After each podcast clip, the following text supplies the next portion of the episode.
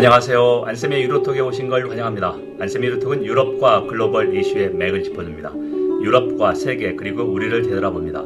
일주일에 한 번씩 여러분을 찾아갑니다. 국내 청취자 여러분 반갑습니다. 안쌤의 유로톡 300회입니다. 그동안, 그동안 성원에 감사드립니다. 어, 제가 있는 여기 경사는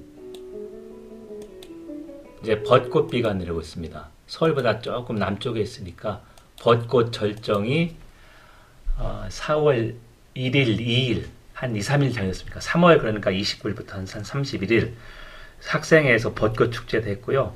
어, 많은 일반 시민들도 캠퍼스에 와서 어, 참 뭐라 할까요? 아, 야경을 즐겼습니다. 어, 청취자 여러분이 어디 계시든 간에 어, 봄, 상춘 즐기시 바라고요.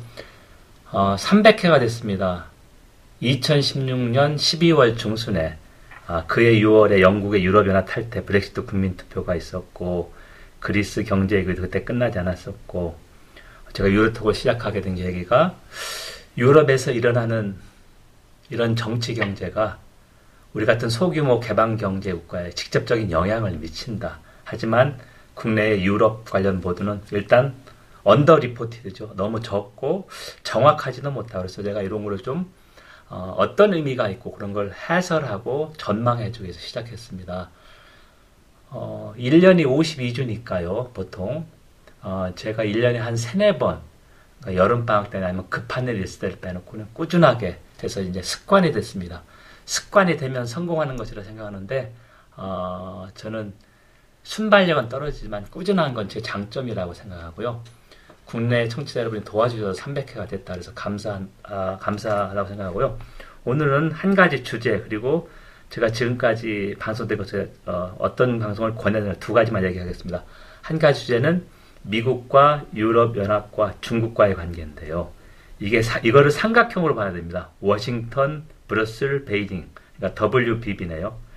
삼각형 꼭대기에 워싱턴 DC가 있고 왼쪽 옆에 브러슬스 그러니까 브뤼셀이 있고요. 어, 오른쪽 변 오른쪽 점이 이제 베이징.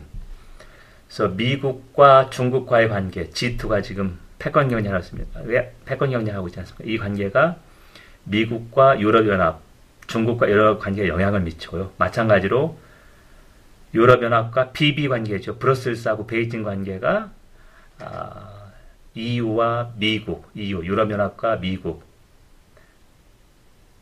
미국과 중국 간이 서로 영향을 미칩니다. 삼각지, 꼭지점을 꼭 봐야 된다. 자, 그렇다면 여기서 왜 미국은 유럽연합 EU가 필요하냐? EU가 있으니까 EU이지 않겠습니까? 자, 그거는 미국은 일방주의가 외교 정책의 오랜 전통입니다. 예를 들면 바이든이 동맹 복원을 외쳤지만 제가 몇 번 강조했지만 WTO 항소심 기능 정지 연구 복원하지 않았습니다. 이게 미국의 일방주의죠. 2차 대전에 자신이 만든 자유무역 국제 질서의 큰틀 하나 허문 것이죠. 그대로 유지하고 있습니다. 자, 이런 일방주의를 희석시키기 위해서도 유럽연합 미국의 그런 일방주의를 비판합니다. 그래서 어, 미국이 어떤 정책을 할 때 이게 미국뿐만 아니라 the West라고 하는 서구 가치 공동체임을 알려주려면 어, 유럽연합 같은 자유민주주의 세계의 지역 블록의 지지가 필요하지요. 무력으로는 미국 혼자서 할 수 있습니다. 하지만 어, 정당, 정당성을 얻기 위해서 유럽연합 이유가 필요하다. 어, 중국도 마찬가지다. 중국은 반민주주의, 그러니까 독재의 선봉에서 러시아와 아, 관계를 강화하고 있다. 그래서 중국도 예를 들면 기후위기 대응, 유럽연합도 마찬가지입니다. 기후위기 대응할 때 유럽연합이라는 힘이 필요하고 미국의 일방주의를 비판하는데 이런 일방주의를 비판하는 쪽에 어, 유럽연합 이유도 들어갑니다. 물론 유럽연합과 중국은 가치 공동체가 아니다. 하지만 아, 이익의 균형점, 이익이 수렴되는 점이 분명히 있다. 자 그렇기 때문에 어, 워싱턴이나 베이징도 브루스를 필요로 하겠다는 얘기고요.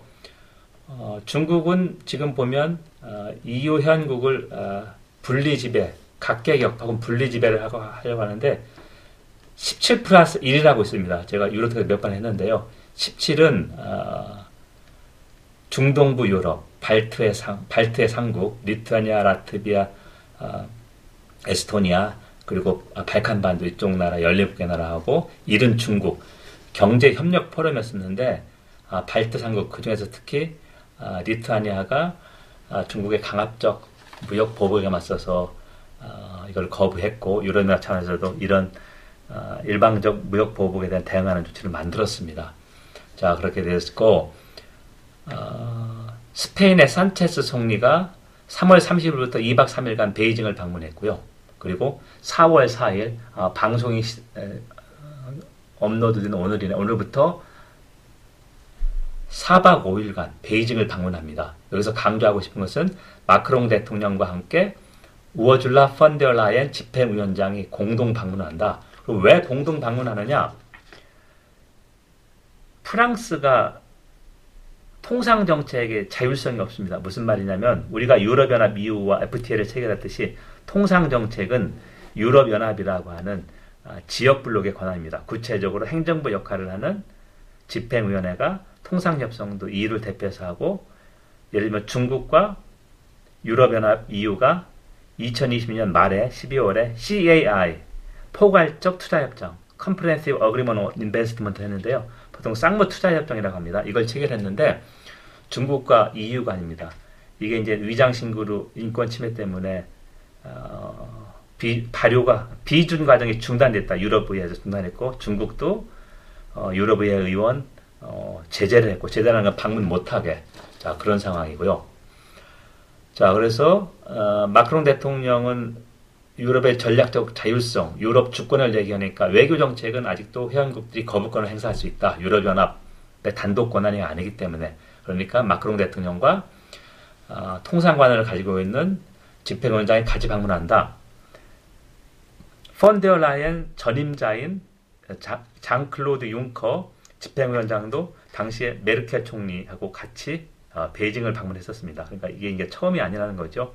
자, 그래서 중국과 어, 얘기를 하는데 펀데어라이엔 집행위원장이 3월 30일 유럽연합과 대, 어, 중국 간의 관계에 관한 연설을 하는데 한 40분 정도 어, 유튜브에서 찾아보시면 나왔는데 핵심을 잘 이야기했습니다. 제가 정리한 세 가지인데 첫 번째 미국이 요구하지만 미국 기업들도 아직 실행하지 못하고 있는 중국으로부터의 디커플링, 중국에 투자한 거를 거두고 교육을 줄여라. 탈중국화는 어, 가능한 정책 선택이 아니다. 그 대신에 중국 의존도를 줄이겠다. 그리고 앞으로 중국과 유럽연합의 관계는 중국이 우크라이나 전쟁에 대해서 어떤 입장을 취하냐에 대해 달려 있다.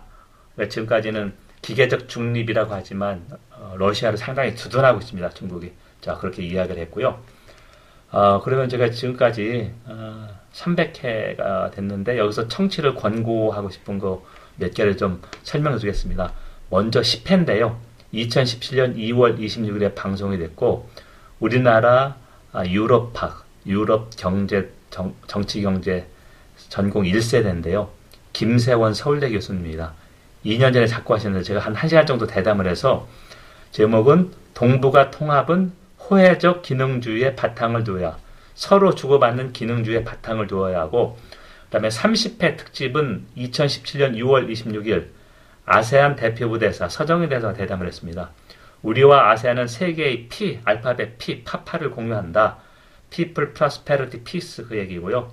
다음 123회 2019년 5월 7일인데 중국의 유럽 분리 지배 시도 그때는 16 플러스 1이었습니다. 그리고 255회 2022년 4월 5일 러시아 두고 유럽연합과 중국 격돌입니다. 그래서 한번 시간 되시면 어, 천천히 어, 청취하면서 그때는 어땠고 아, 그 당시 분석한 게 지금은 어떻고 그렇게 한번 비교해 보셔도 아, 좋은 아, 도움이 되지 않을까 생각합니다. 여러분 지금까지 안쌤의 유로톡을 청취했습니다. 안쌤의 유로톡은 유럽과 글로벌 이슈의 맥을 짚어줍니다. 유럽과 세계 그리고 우리를 되돌아봅니다. 일주일에 한 번씩 여러분을 찾아갑니다. 오늘은 안세미 유로톡 300회 아, 앞으로 유럽연합의 큰 이슈 하나를 좀 점검해 봤고요. 그리고 지금까지 300회 방송 중에서 제가 청취자분들에게 한번 어, 다시 한번 들어보셔야 권고하는 그런 걸 좀 설명드렸습니다. 경청해 주셔서 감사하고요. 어디 계시든지 건강이 최고입니다. 그리고 저는 이제 4월 20일부터 중간고사여서 그리고 이제 5월 달에 축제고 중간고사 끝나면 캠퍼스는 벌써 한 학기가 지나간다는 그런 생각입니다. 건강 잘 챙기시고 다음 주에 뵙겠습니다. 경청해 주셔서 감사합니다.